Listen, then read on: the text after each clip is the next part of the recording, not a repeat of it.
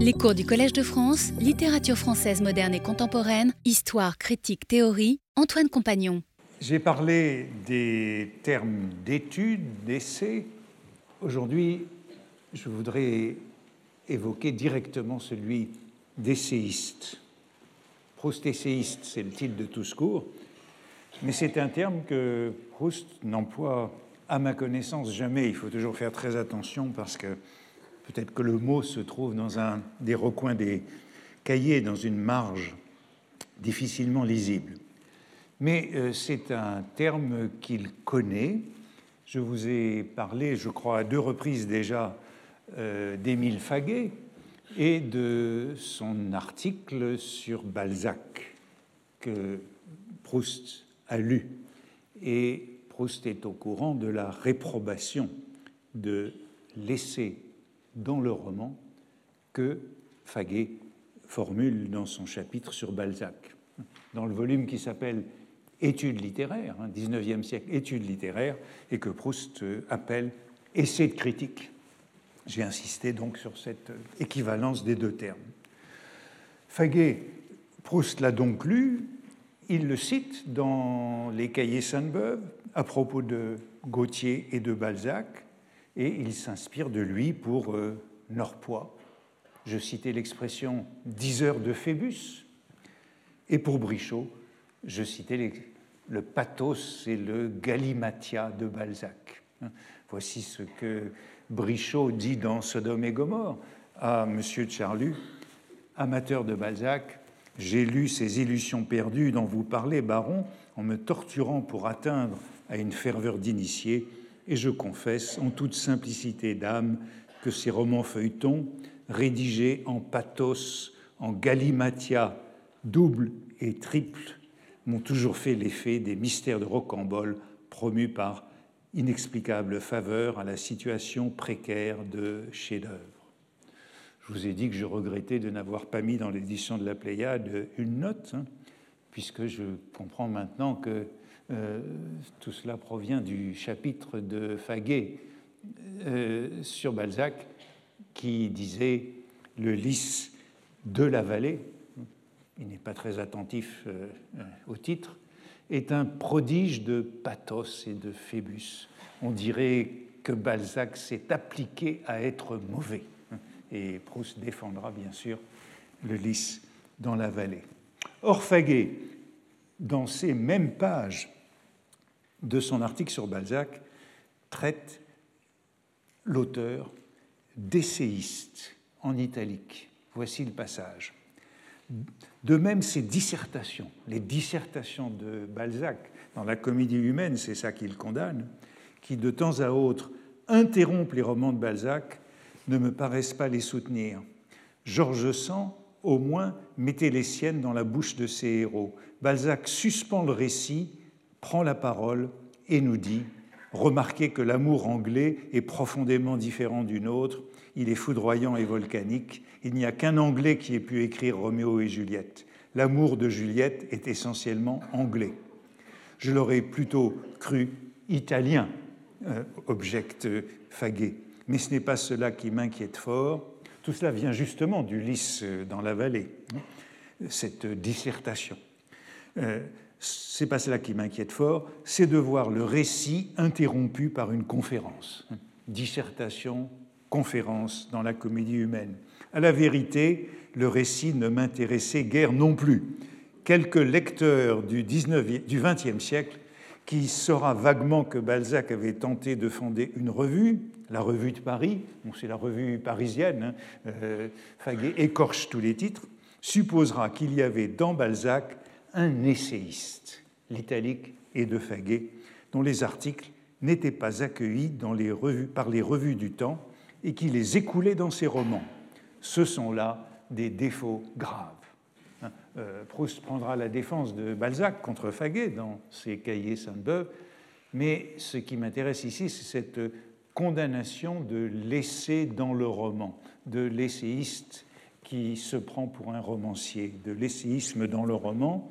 Euh, bon, c'est toute une page qui nous rappelle en effet Brichot, mais c'est une page que Proust connaît parfaitement, puisque dans le Contre Sainte-Beuve, il cite la page précédente et la page suivante. Dans le Père Goriot, tout ce qui se rapporte à Goriot est de premier ordre et tout ce qui se rapporte à Rastignac du dernier. Cette idée, selon Faguet, qu'il y a deux romans dans le Père Goriot, le roman de Rastignac et le roman euh, de Goriot, et un bon roman et un mauvais roman. Proust euh, répond à cela dans le Contre Sunbird.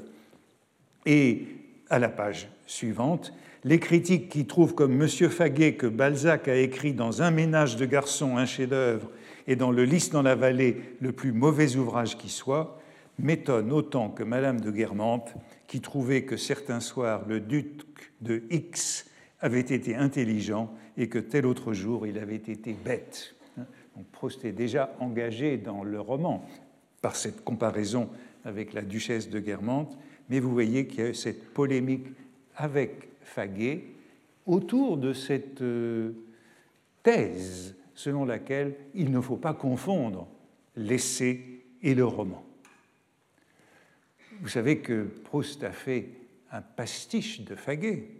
C'est même le deuxième dans les pastiches du Figaro en 1908. Et je n'avais jamais fait attention à cela, qu'il avait cette place si privilégiée. C'est le deuxième, après Balzac. Balzac en premier, et avant Michelet et les Goncourt. C'est donc une place de choix sur laquelle on n'a pas assez assisté, insisté. D'ailleurs, c'est le seul pastiche d'un vivant. Hein, Faguet mourra en 1916. Il y a un second pastiche d'un vivant, c'est celui d'Henri de mais il est publié séparément et plus tard. Faguet est, pour ainsi dire, le seul vivant pastiché dans la première série des pastiches. C'est donc qu'il a une certaine importance. On ignore comment il a réagi. Euh, Proust fait allusion à Faguet dans une lettre à Henri Bernstein en juillet 1908. Je voudrais bien vous dire une histoire de Faguet. Malheureusement, on ne connaît pas cette histoire. Mais la notation est intéressante parce que le pastiche de Faguet, c'est justement son feuilleton dramatique d'une pièce de Henri Bernstein. Faguet est donc une ancienne cible de Proust, une cible importante. Longtemps avant, euh, enfin pas si longtemps que ça, en 1904, il écrivait à sa mère C'est devenu un chic chez les jeunes gens de taper sur Faguet. Faguet et ses critiques euh, dramatiques. Et euh, un, jour de 1906, il est à l'hôtel des Réservoirs à Versailles, il lit Alexandre Dumas et il dit Je viens de passer la nuit à lire La fille du régent.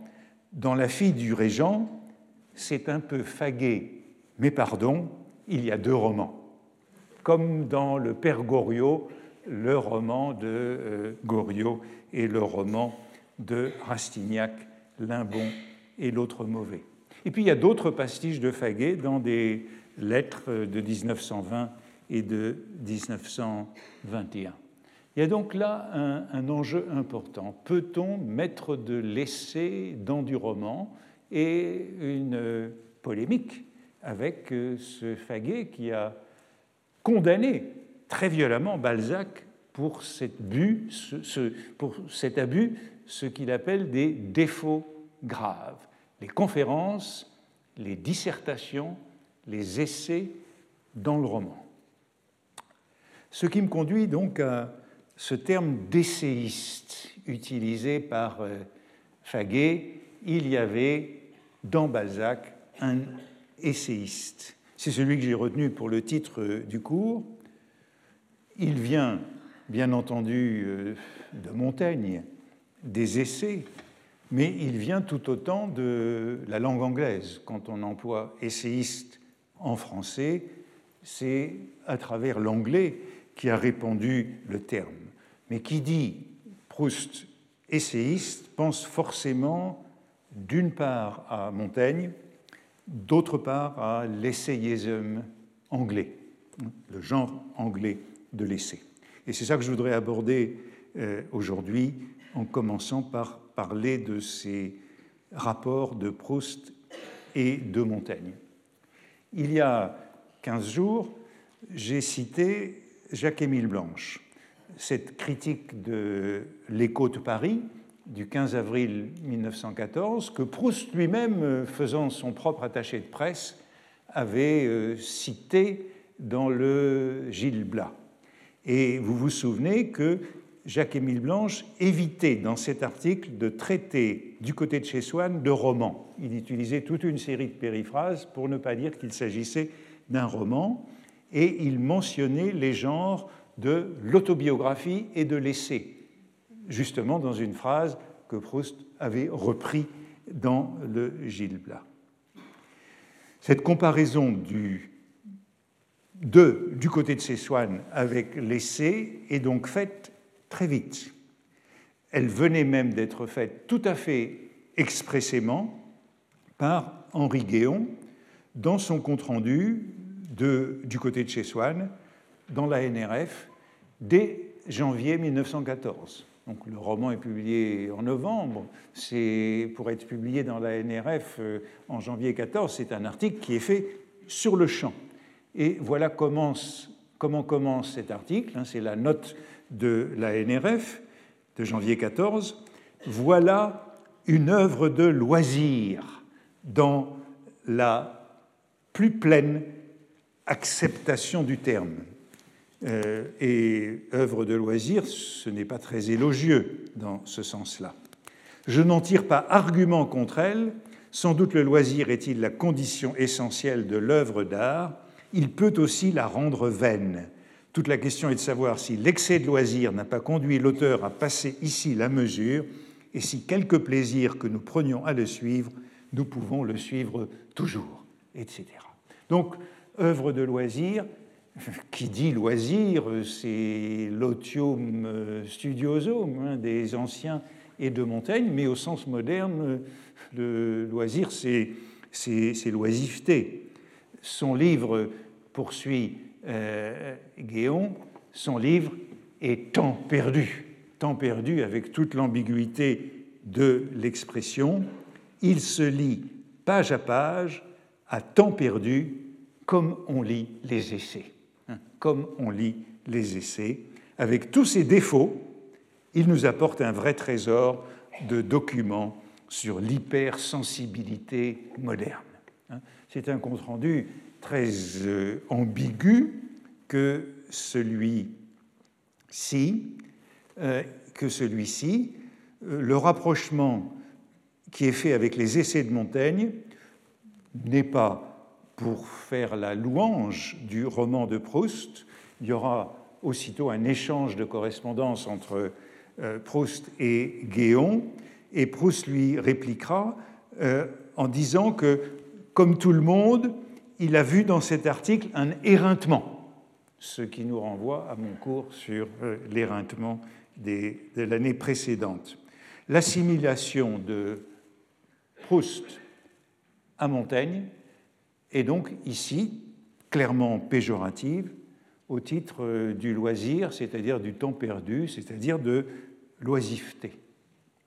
On peut aussi trouver une comparaison avec Montaigne qui est plutôt positive, plutôt favorable. Je la trouve assez tôt dans la critique euh, euh, de l'œuvre de Proust, sous la plume de Jacques Boulanger. Jacques Boulanger, avec qui il y a aussi une correspondance de Proust. Proust a beaucoup correspondu avec tous ceux qui l'ont critiqué.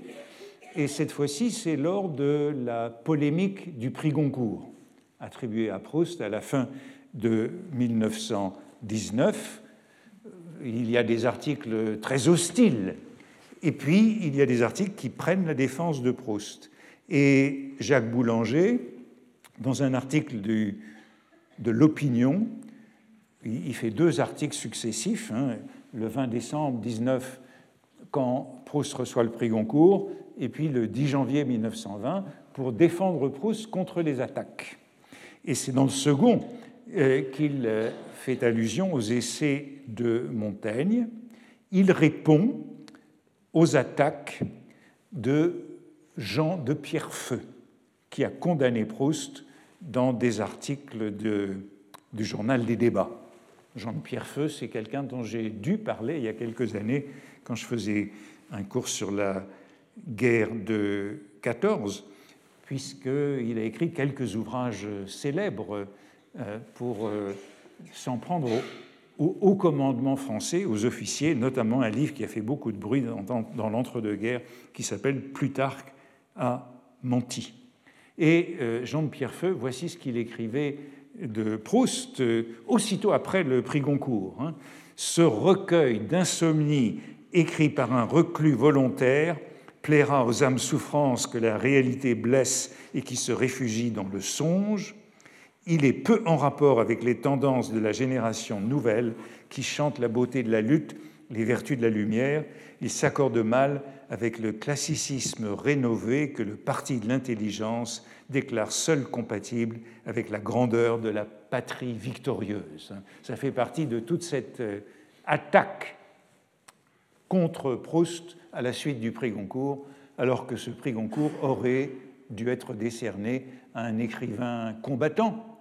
Et euh, euh, Pierre Feu fait donc allusion à ce parti de l'intelligence dont un manifeste en 1919 est l'un des comment dire, est l'une des croisades d'Henri Massis, proche de l'action française. Donc c'est à la fois pour défendre les écrivains combattants et une sorte de partie de l'action française qui est ainsi, euh, ainsi promue contre Proust. Et Pierre Feu poursuit avec cette question de genre. Hein.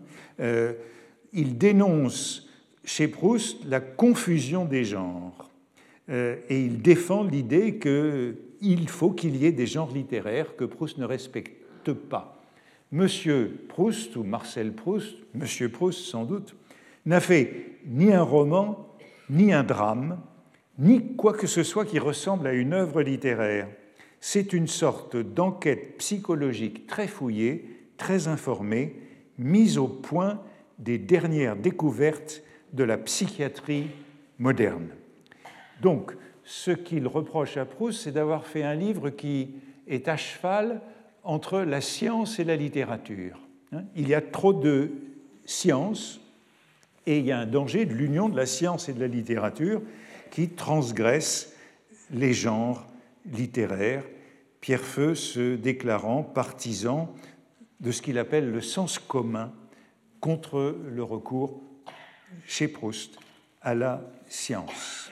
Et c'est pour le défendre contre ce genre d'attaque que euh, Jacques Boulanger cite Montaigne.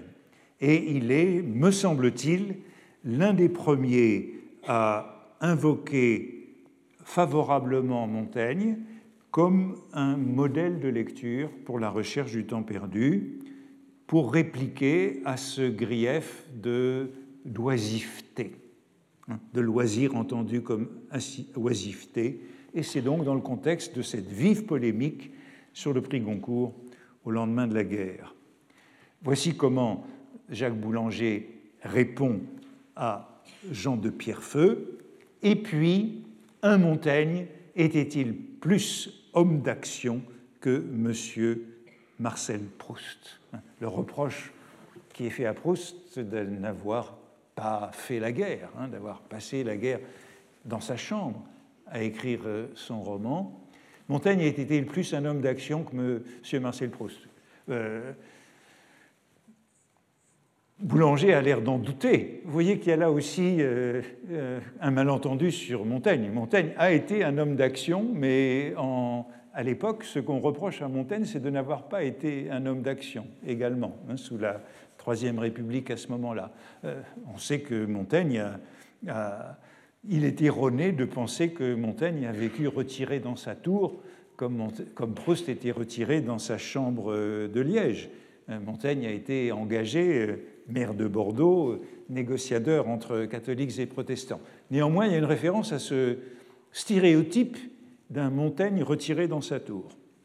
Bon, néanmoins, à considérer même son utilité, vous trouverez peut-être qu'elle est plus grande que celle de la plupart de ses contemporains. Montaigne est utile même s'il n'a pas été un homme d'action.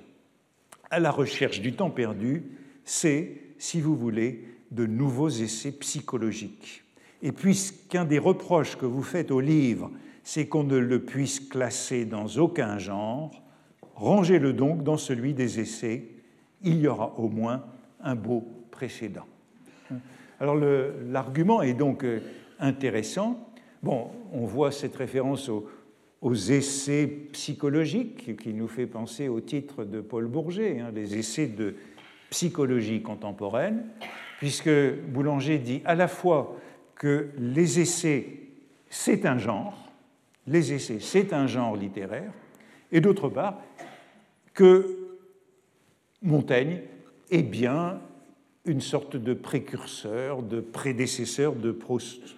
Montaigne est expressément convoqué au secours de Proust pour défendre le livre au nom d'un genre qui a des précédents. Mais bien sûr, la référence capitale pour la diffusion de ce rapprochement, c'est Albert Thibaudet dans son article de 1923. C'est l'article de la NRF euh, dans le numéro d'hommage au moment de la mort de Proust.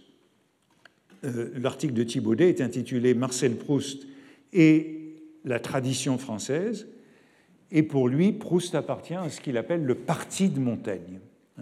Donc, et c'est toujours la défense de Proust contre les mêmes griefs. Il dit que Montaigne a le droit d'être ennuyeux et hermétique pourvu qu'il fasse œuvre de psychologue et de penseur. C'est ce que lui reprochait Pierre Feu. C'est ce grief d'intellectualisme, de n'être pas un homme d'action, d'être un intellectuel, euh, d'avoir un excès d'analyse. Bon, il y a une référence à Bergson qui est là, évidemment.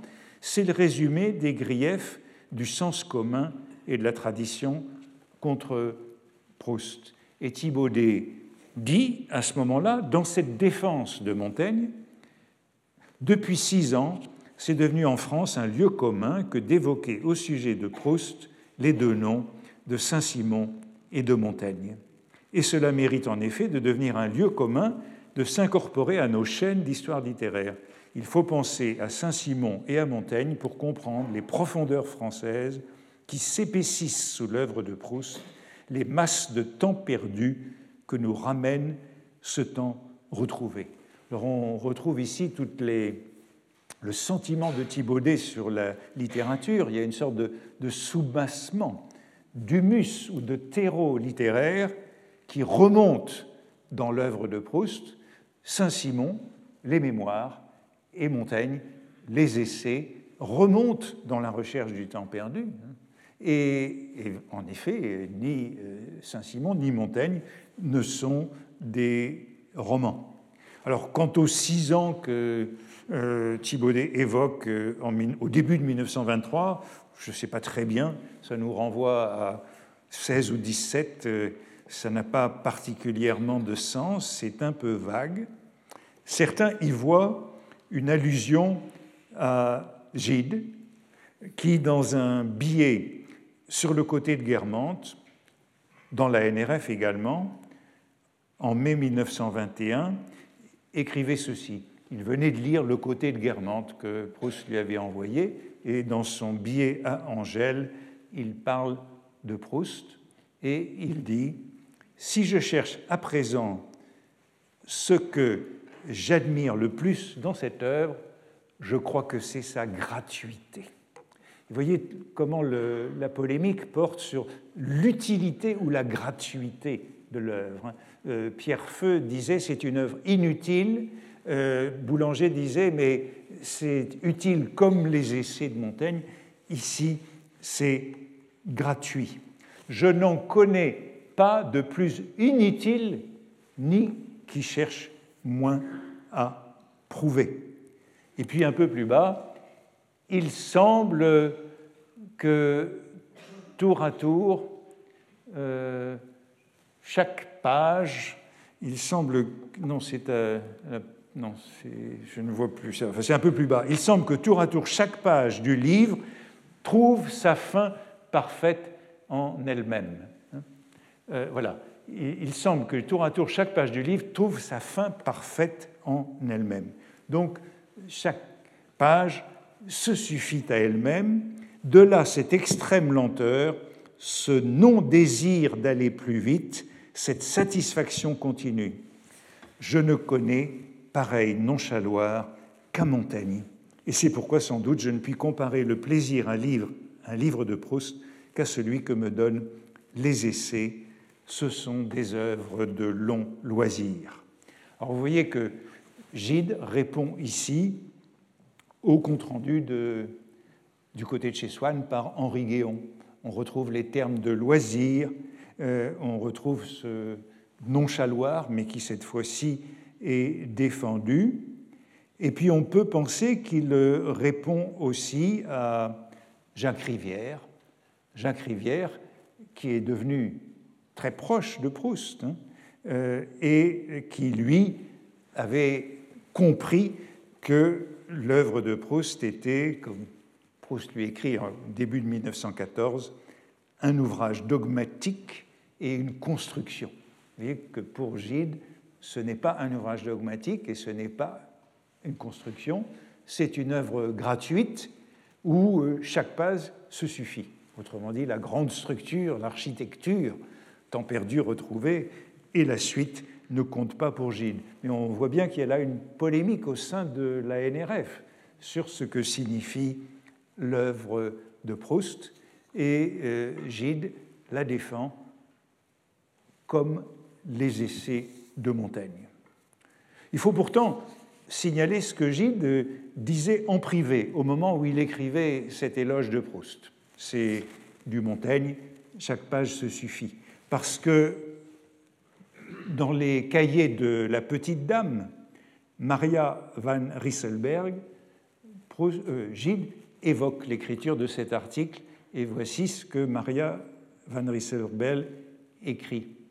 Il nous lit la chronique, la chronique qui était l'image précédente qu'il va envoyer à la NRF sur Proust. Il dit Je ne veux pas le faire, mais en parlant de la souplesse de son style, je pourrais dire que c'est juif. Chose curieuse, il a justement le même degré d'hérédité que Montaigne, auquel il le compare. Autrement dit, derrière l'analogie euh, que proposait euh, Gide entre Proust et Montaigne, il y a cette question de l'hérédité, hein, de la souplesse euh, du style juif, comme le rapporte Maria van Rysselberg, que je vous montre dans ce beau euh, tableau de jeunesse qui se trouve, qui est au musée d'Orsay, mais qui se trouve en ce moment à l'exposition Fernand Knopf au Petit Palais. Hein. La voici quand elle était jeune, cette petite dame. cette référence de Gide à la souplesse de son style comme marque de l'hérédité est évidemment très intéressante et elle, rappelle ce que euh, Gide, dans son journal, disait de euh, la littérature juive en France euh, après un il y a un passage du journal de Gide après un déjeuner avec euh, Léon Blum, qui avait été son condisciple au lycée Henri IV et qui l'énervait par euh, son sens de la supériorité euh, juive. Et Gide disait il est absurde, il est même dangereux de nier les qualités de la littérature juive mais il importe de reconnaître que de nos jours, il y a en France une littérature juive qui n'est pas la littérature française, qui a ses qualités, ses significations. Je ne nie point certes le grand mérite de quelques œuvres juives, mais combien les admirerais-je de cœur plus léger si elles ne venaient à nous que traduites? Mieux vaudrait, le jour où le français n'aurait plus force suffisante, disparaître plutôt que de laisser un mal appris jouer son rôle à sa place en son nom. Et dans ce passage, citait euh, Catulle Mendès, Henri Bataille, Henri Bernstein, Georges de Portoriche, Julien Binda et Léon Blum. Mais il ne cite pas Proust dans cette liste et il redoute leur triomphe. Mais on peut voir que dans le refus du côté de chez Swann en 1912 12 à la NRF, il y avait sans doute euh, quelque chose de cette euh, nature, hein, le grief de souplesse et de mondanité. En vérité, cette comparaison du style de Proust avec celui des essais de Montaigne est encore plus ancienne et beaucoup plus enracinée. Et curieusement, elle est même euh, antérieure à la publication de Du côté de chez Swann. Euh, André Bonnier, qui est le critique du Figaro, avait fait ce rapprochement à propos de la traduction de Sésame et dont Jérôme Bastianelli nous a parlé l'autre jour, et notamment de la préface sur la lecture, qui est en effet l'une des préfigurations de la recherche du temps perdu, et c'est un texte auquel je reviendrai, puisque si Proust a bien écrit un essai, c'est ce texte-là, sur la lecture. Dans son compte-rendu, André Bonnier écrivait dans le Figaro, donc en, dès, 1906, il lit Raskin un peu comme Montaigne lisait Plutarque dès 1906, bien avant la recherche, comme Montaigne lisait plus tard, il essaye, essayer entre guillemets, il essaye, au contact d'une autre pensée, sa pensée, il s'interroge sur le plus ou moins de créance que lui inspire cette opinion d'un autre qu'il respecte, il a des doutes, il aperçoit des différences multiples entre l'affirmation de l'autre et celle qu'il aurait plaisir à formuler, et insensiblement, il arrive à se rendre compte de lui-même. C'est le jeu d'un moraliste délicat, irrésolu, parce qu'il a l'esprit de finesse et voit le divers aspect des choses. C'est donc bien avant la recherche, et Proust a été très sensible à cet article qui le comparait à Montaigne, puisqu'il écrit, un an plus tard, à Robert de Montesquieu, comme Bonnier m'y comparait à Montaigne et diverses autres personnes de qualité, en fait il n'y en a pas d'autres dans l'article, je n'étais pas fâché de me rendre compte de l'effet que cela avait produit.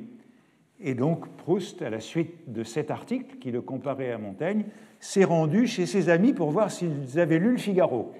Et c'est ce jour-là qu'il s'est rendu compte que personne ne l'avait lu.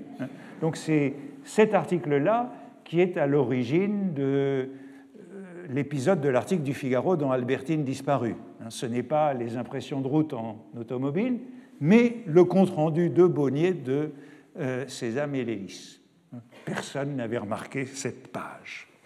Cette comparaison de Bonnier avec euh, Montaigne, eh bien, elle est reprise dans plusieurs comptes rendus de Sésame et l'hélice qui tous insistent sur la préface du traducteur, sur la lecture. Par exemple, dans le Mouvement, qui est une petite revue euh, qui durera une année, je crois, euh, Montaigne eût été ravi de la manière dont traduit M. Marcel Proust. Des notes abondantes accompagnant sa traduction, qui est parfaite, et ces notes, ou plutôt ses commentaires, donc tout ça c'est la notion de commentaire qui est là, avertis et aimable s'ajoute pour notre agrément à l'œuvre traduite. L'auteur anonyme de ce petit article, c'est un cousin éloigné de Proust, Marcel Croupy, hein, et Proust le remercie dans une lettre en lui disant qu'il va lui envoyer son petit essai sur Raskin on retrouve ce mot petit essai que je commentais la semaine dernière. Un essai, c'est pédant, mais un petit essai, cela devient charmant. Il lui a envoyé son petit essai sur Raskin, c'est son article de la Gazette des Beaux-Arts. Dans un autre compte-rendu, toujours de César et insistant sur la préface, c'est Jean Bonnereau. Pas inintéressant, Jean Bonnereau, c'est le futur éditeur de la correspondance générale et monumentale de Sainte-Beuve. Eh bien, lui, il écrit dans la revue qui s'appelle la revue idéaliste en 1907. Monsieur Proust aime beaucoup, Marcel Proust aime beaucoup Raskin. Il avait déjà fait connaître la Bible d'Amiens, qu'il s'était plus à enluminer de notes et de longs commentaires, toujours ces commentaires qui reviennent, le commentaire qui est un mot très associé à Montaigne. Hein. Sésame et l'hélice n'ont été qu'un heureux prétexte, c'est ainsi que Montaigne lisait à Sauze et à Gambade son cher Plutarque dans le français d'Amiot, s'oubliant à des songeries sans fin, des méditations ou des souvenirs. Monsieur Proust est un délicieux poète, il sait rêver sur les livres. Donc on a les commentaires, de nouveau la référence à Plutarque, les songeries sans fin, les méditations et les souvenirs. Et là aussi, comme à chaque fois, il y a eu un échange de lettres avec euh, Proust, et Proust lui écrit Je suis vraiment bien touché de votre pensée d'associer mon nom au souvenir des jours que votre mémoire a trouvé digne d'être conservés et embellis par elle, parce que ce Jean Bonnereau profite de ce compte-rendu pour lui aussi, comme Proust dans ses journées de lecture, raconter ses propres souvenirs de lecture d'enfance. Ainsi, vous voyez que ce lieu commun est très ancien, rattachant Proust à Montaigne, à 1906, lorsque Thibaudet lui donne vraiment consistance. Et c'est à partir de là qu'il fera fortune, juste après la mort de Proust, en 1923. Et Thibaudet écrit alors Quand Proust Cependant, le portraitiste, le mémorialiste, le romancier ne nous fasse pas oublier le moraliste. Vous voyez que le romancier est parmi beaucoup d'autres définitions. Et le moraliste, c'est ainsi que Thibaudet désigne l'essayiste. On réunira sans doute un jour en un volume les réflexions psychologiques et morales qu'il a semées dans les pages de son roman, et l'on verra à quel point il se relie à la pure lignée des grands moralistes français. Ce sera pour certains bons esprits qui ne peuvent pas le supporter une découverte et une confusion. À ce point de vue, on peut le considérer comme le représentant actuel de la famille des analystes subtils qui, depuis Montaigne, a si rarement chômé chez nous. Donc moraliste, analyste, c'est cela qui veut dire essayiste, et tous deux sont associés à Bergson au titre du mouvement du relativisme.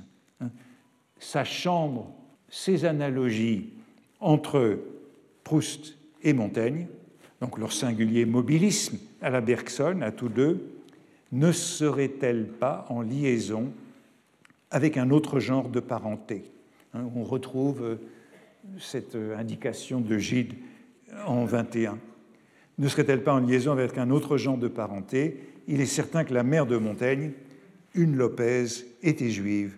Montaigne, voilà le seul de nos grands écrivains chez qui soit présent le sang juif. On connaît l'hérédité analogue de Marcel Proust. Hein, c'est le même mot que chez Gide, celui d'hérédité.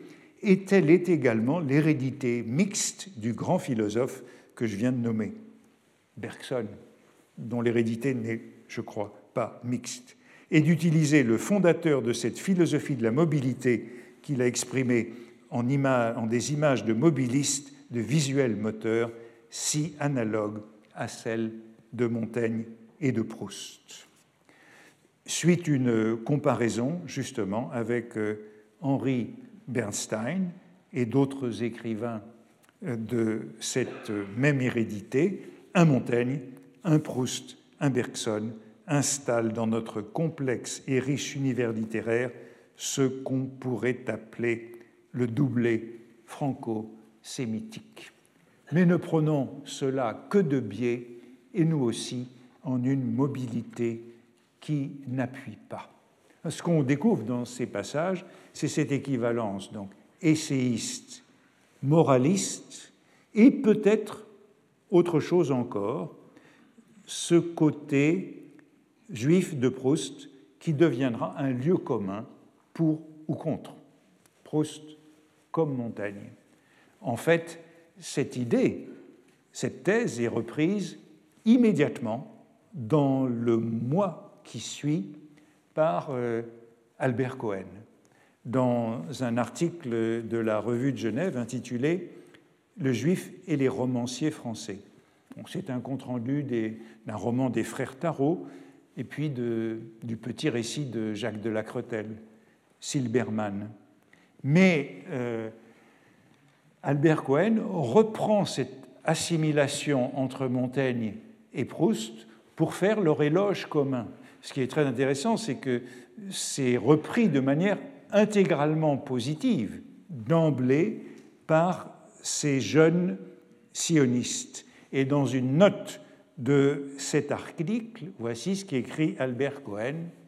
N'est-ce pas un peu grâce à cet esprit juif, destructeur, que du génie français vient de jaillir une forme nouvelle de roman positif et clairvoyant, être vivant, qu'un corset ne construit pas, fécondement dissociateur et relativiste. Donc, ce que euh, qu'Albert Cohen caractérise ici, c'est ce qu'il appelle les, la complexité et les contradictions des, comme caractéristiques de l'esprit juif. Montaigne et Proust sont à ses yeux les représentants les plus typiques de ce choix impossible. À noter en passant cette merveilleuse faiblesse, cette impossibilité de choisir qu'on pourrait justement reprocher à l'esprit juif de la troisième période et qui fait des essais de Montaigne ou de À la recherche du temps perdu, un fleuve entraînant dans sa course lente tant d'alluvions envoyant tant de bras à l'exploration de tant de terres étrangères. C'est donc entièrement positif du point de vue d'Albert Cohen que cette, euh, comment dire, que cette inspiration des essais ou du roman par l'esprit juif, et je dirais à la fois du point de vue du contenu des personnages, des personnages contradictoires, celui de Swann notamment, et puis aussi de la forme, puisque c'est de cela que parle Albert Cohen, cette forme nouvelle du roman qui est caractérisée eh bien, par cette impossibilité de choisir. On trouvera, il y a quelques années, euh, j'avais fait un petit travail sur la présence de Proust dans la revue juive, cette revue qui a existé pendant l'année 1925, hein, dirigée par Albert Cohen, justement, chez Gallimard. C'est une revue qui a une vie très courte, qui est faite par des jeunes sionistes. On y retrouve euh, André Spire, euh, Georges Kataoui, Léon Blum, beaucoup d'autres. Et j'avais été étonné de constater que pendant l'année où cette revue a existé, il est question de Proust dans chaque numéro, constamment de manière élogieuse. Ces jeunes sionistes embrassent intégralement Proust et il est admiré pour euh, ce qui est, par exemple, qualifié d'un style proustien, qui est le style du rabbin commentant les Écritures.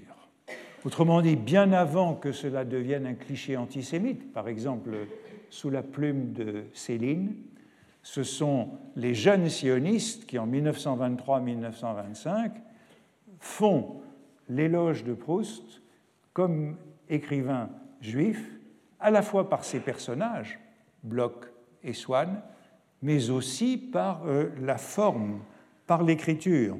Le style de Marcel Proust c'est, lit-on dans la revue juive en 1925, le style du Talmud. La kyrielle des soit que, soit que, soit que, à chaque fois qu'il faut donner une explication psychologique, c'est ainsi qu'elle est interprétée. Voici ce qu'écrivait Léon Pierrequin dans un article sur le style de Proust en 1925, qui est cité dans la revue juive. Il est curieux de trouver les très nombreux que du XVIIIe siècle remplacés chez Proust par des soit que ou des peut-être. Les que du XVIIIe siècle commandent les propositions subordonnées qui se suivent comme dans une simple énumération. Au contraire, les soit que de Proust expliquent presque toujours des motifs différents et souvent contradictoires. Voyez, ces motifs différents et souvent contradictoires d'un acte ou d'une attitude. C'est ainsi qu'Albert Cohen caractérisait cet esprit juif dans l'impossibilité du choix. Euh, tel geste, tel sentiment que notre langue exprime d'un seul mot est en réalité l'effet de désirs et de pensées multiples. Chacun des soi de Proust représente un de ces désirs et l'ensemble convergent des soi sort un état de conscience, une décision, comme de plusieurs corps simples, l'oxygène, l'hydrogène, un corps composé unique, l'eau. Il y a toute une filière là qui se retrouve encore dans le livre d'André Spire, Quelques juifs et demi-juifs, en 1928, dont Proust est le phare dans ce livre. Et vous le voyez, euh, aujourd'hui, euh, certains critiques, certains contemporains, euh, comment dire, qualifient d'antisémite un certain nombre de propos de Proust dans la recherche, mais vous voyez que c'était tout le contraire. Dans les années 20, euh, ces contemporains, eh bien, ces contemporains, ils ne venaient pas à l'esprit de ces jeunes sionistes admirateurs de Proust euh, que euh, les, la manière dont Proust abordait à la fois ces personnages de juifs et la manière dont il écrivait n'était pas inspiré par ce sentiment de la complexité et de la contradiction de l'être juif. Et c'était jusqu'à son style. Vous voyez qu'il y a là un noyau de ce rapport entre romancier et essayiste.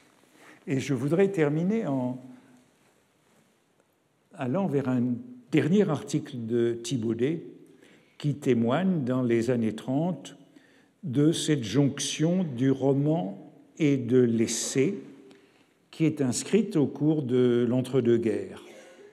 Euh, c'est un article qui est intitulé Le roman de Montaigne et qui nous donne en somme le, le pendant de la thèse d'un Proust essayiste. L'article de Thibaudet intitulé Le roman de Montaigne date de mars 1935, autrement dit un, an avant sa mort, et il est publié dans la revue universelle. La revue universelle, c'est la revue euh, d'Henri Massis et de Jacques Bainville, donc de nouveau une revue proche de l'action française. Thibaudet propose dans l'un des grands articles de Thibaudet, l'un des derniers grands articles. Il propose de lire Montaigne à partir du roman moderne. En l'occurrence, c'est le roman de Mauriac.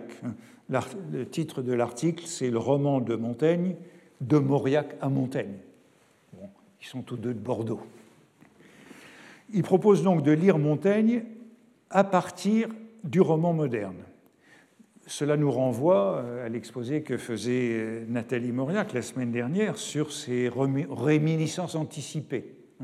Euh, Thibaudet soutient au fond qu'il y a du Montaigne dans le roman moderne. Ça lui permet de dégager ce qu'il appelle les linéaments de romans possibles dans les essais. Il lit les essais comme l'anticipation du roman moderne les essais renfermeraient à ses yeux le roman moderne en puissance. C'est donc la dernière théorie du roman de Thibaudet. Hein. La carrière de Thibaudet est ponctuée euh, d'articles qui sont des petites théories du roman. Et c'est toujours des théories euh, classificatoires. Thibaudet nous dit que il y a d'abord eu un roman de la vie humaine. C'est le premier genre romanesque, le roman de la vie humaine. C'est le roman d'aventure, le roman de chevalerie. Et puis, il y a eu un roman de la comédie humaine. C'est le roman qui, depuis Don Quichotte, organise la vie dans le cadre de la société. Et puis enfin, la troisième époque, ou le troisième genre du roman, c'est celui qu'il appelle le roman de la condition humaine. Il joue ici, bien sûr, sur l'humaine condition de Montaigne, dans le chapitre du repentir, et le roman de Malraux, La condition humaine, qui a été publié un peu plus tôt. Il parle donc d'un roman de l'humaine condition ou de la condition humaine, qui est un roman qui regarde l'homme dans sa vérité. Au fond, c'est un roman métaphysique que le roman de la condition humaine. Ce troisième genre du roman, dit-il, correspond au roman moderne et il est apparu plus tard dans la littérature française que dans les autres littératures, que dans la littérature anglaise ou allemande notamment. Thibaudet voit le type de ce roman de la condition humaine dans Wilhelm Meister de Goethe. Et il en donne une description qui, me semble-t-il, est intéressante. Le roman de la condition humaine, avec Wilhelm Meister, c'est le roman de la vocation à la condition humaine. Condition d'homme qui ne peut se développer harmonieusement que dans la littérature et par la littérature. C'est seulement par la littérature que la condition humaine peut véritablement être atteinte ou conquise par ce qu'il appelle dans Wilhelm Meister une mystique littéraire, comme il y a une mystique de la chevalerie pour Don Quichotte. Dans Wilhelm Meister, il y a donc une religion de la littérature qui se substitue à la religion de la chevalerie chez Cervantes. La vie de l'esprit est une religion, la vie de l'esprit par les lettres, sa forme suprême. Le roman de la condition humaine, c'est un roman de la vocation littéraire. Si l'application de cette petite théorie à l'œuvre de Mauriac ne s'impose pas, peut même sembler un peu artificielle, en revanche, il me semble que c'est une définition qui convient parfaitement à la recherche du temps perdu, à cette quête existentielle qu'est la recherche du temps perdu, qui se définit en effet comme un roman de la vocation littéraire. Et lorsque euh, Thibaudet dit que Wilhelm Meister aboutit à une mystique de la littérature, eh bien cela nous fait songer à cette révélation quasi mystique et esthétique de l'adoration perpétuelle. Donc, pour Thibaudet, la troisième époque du roman, c'est le roman de la condition humaine, mais ce roman est advenu beaucoup plus tard en France qu'ailleurs. En France, dit-il, dans la littérature française, si on a tardé à donner un roman de la condition humaine, ce roman a été préfiguré par Montaigne. C'est Montaigne qui a fourni ce tableau de l'humaine condition auquel le roman ailleurs s'est trouvé délégué et je le cite, Il est possible de discerner dans les essais les lignes de roman en puissance, des liaisons avec le roman des disponibilités de romans. Sans doute, ajoute-t-il, serait-il exagéré de parler d'un Montaigne romancier, mais il y a peut-être un Montaigne candidat à la qualité de romancier. Il y a dans les essais de Montaigne ce que Thibaudet appelle des parcelles de romans. Ce que le roman moderne a développé, ce sont ces parcelles de romans qu'il est dans les essais. Bon, cela vous renvoie à ce que Nathalie Mauriac analysait la semaine dernière de ces parcelles de l'œuvre moderne qui se trouvent dans l'œuvre ancienne. Et Thibaudet poursuit avec une comparaison qui me paraît significative, dit-il, Montaigne, un peu à la manière de Sainte-Beuve, est un homme d'anecdotes. Hein? Euh, Montaigne est un anecdotier doué pour ce qu'il appelle, avec un joli néologisme, leur romancement. Les essais de Montaigne sont le romancement d'anecdotes. Thibaudet en donne quelques exemples. Ce que Montaigne, dit-il encore, cherche à tâtons dans les ténèbres de la durée, ténèbres de la durée qui nous renvoie cette fois à Bergson, de nouveau, c'est le livre considéré non comme autobiographie réelle, mais comme autobiographie imaginaire ou transposée. Montaigne cherche l'autobiographie imaginaire ou transposée, ce qui pourrait être une définition de ce qu'on appelle aujourd'hui l'autofiction, à laquelle certains identifient la recherche du temps perdu. Se défendant de relater des faits, des actions, des événements, comme les mémoires, Montaigne veut peindre les aventures de l'esprit, les profondeurs opaques des replis internes de la pensée. Et c'est ce que fera le romancier de la condition humaine, car pour le romancier de la condition humaine, comme pour Montaigne, l'homme réel n'est pas le curriculum vitae, mais l'homme profond, l'homme intemporel, l'homme qui dure. Vous voyez qu'on a là, en quelque sorte, dans cette description de Montaigne, par Thibaudet, ce qui est un programme ou une maquette, c'est le terme de Thibaudet, qui convient beaucoup mieux à Proust qu'à quiconque, Mauriac ou Malraux. Au point que l'on se demande forcément si Thibaudet pense à Proust lorsqu'il écrit cet article liant essentiellement les essais au roman moderne. Et il en vient en effet à le citer, une seule fois pourtant, mais en passant, et la remarque est conséquente. Voyez la fin de cette citation. C'est au roman qu'il appartient de faire succéder le long d'une ligne vivante, imprévisible, dans un même personnage, les sentiments, les figures les plus différentes. On sait combien Proust a ajouté à ces différences. Et vous retrouvez là l'idée d'Albert Cohen sur la complexité du personnage et même le terme de ces différences. Ce que euh, ce qu'Albert Cohen louait chez Proust, c'était cette sensibilité aux différences, à ces replis, à ces contradictions et à cette complexité. On sait combien Proust a ajouté à ces différences.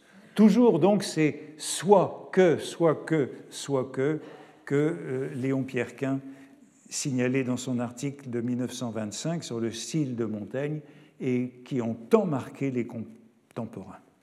Vous voyez, complexité, confusion, mélange, c'est ce que Montaigne analysait, c'est ce qui caractérise le roman de la condition humaine.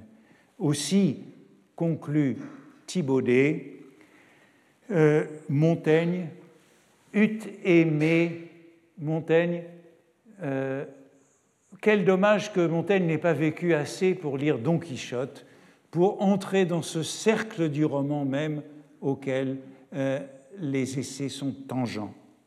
De cette tangence de Montaigne au roman, de ce dialogue avec ce fantôme du roman qui n'est pas encore né, ce Marcellus qui lui apparaît dans les limbes du possible, une addition manuscrite dans ces dernières années, etc. Je voudrais terminer par cette référence au Marcellus. Thibaudet fait ici allusion au jeune Marcellus, le fils d'Octavie, le neveu et le gendre d'Auguste, euh, son héritier présomptif, qui est mort de la peste avant l'âge de 20 ans et sans avoir eu le temps de réaliser ses promesses. Marcellus, c'est la personnification du jeune homme qui meurt trop tôt, sans avoir réalisé ce qu'il devait réaliser. Barès, dans le jardin de Bérénice, l'appelle le mélancolique Marcellus, jeune prince qui ne put vivre. Il est célébré par Virgile au chant 6 de l'Énéide dans les paroles prophétiques d'Anchise qui montrent à Aîné, descendu aux enfers, les descendants glorieux de sa race. Eux miserande puer, si qua fata aspera rumpas, tu Marcellus eris. Malheureux enfant, hélas, ah si tu pouvais briser la dureté du destin, tu seras Marcellus, dans la tradition récente de Paul Venn. Marcellus, c'est le type de la jeunesse éjouée, de l'ambition tranchée c'est le dauphin qui disparaît trop tôt, et en particulier c'est le poète, sans doute à cause de Virgile, qui a été récompensé pour euh, ce vers, tout Marcello Ceris, ou ce demi-vers si simple, mais si émouvant et si fort. C'est un cliché, à vrai dire, auquel je n'avais jamais prêté attention jusqu'à cette semaine, euh, c'est l'apostrophe convenue du mentor à son disciple, au jeune écrivain, tout Marcellus, Eris. Par exemple, Jules Janin, lorsqu'il commence son feuilleton dans, le, dans les débats, dans le journal des débats, voici comment il le décrit posant sa main vénérable sur ma tête coupable, son prédécesseur s'écria Tout, Marcellus Eris. Voici quelques citations qui vont dans ce sens. C'est Gautier qui parle de Balzac. Il resta confondu parmi le troupeau des écoliers ordinaires. Aucun pion enthousiasmé ne lui dit Tout, Marcellus Eris. Et ici, c'est Barbé de Revilly qui nous parle de Vauvenargues.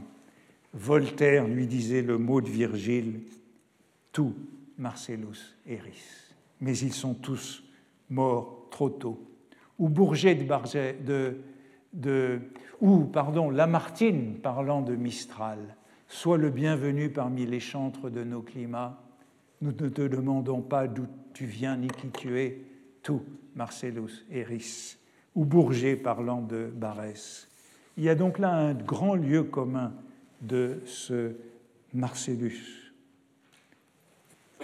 Le voici chez Sainte-Beuve, qui résume peut-être toute sa portée.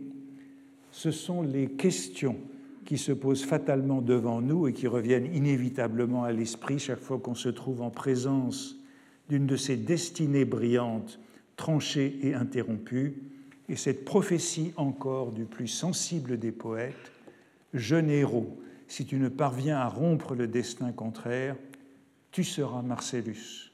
Cette pensée mélancolique, ce tout Marcellus Eris, est comme un refrain funèbre qui retentit de lui-même à notre oreille chaque fois qu'on prononce un de ces noms, un de ces noms de jeune poète trop tôt interrompu. Thibaudet l'utilise pour parler de Radiguet, Radiguet trop tôt disparu.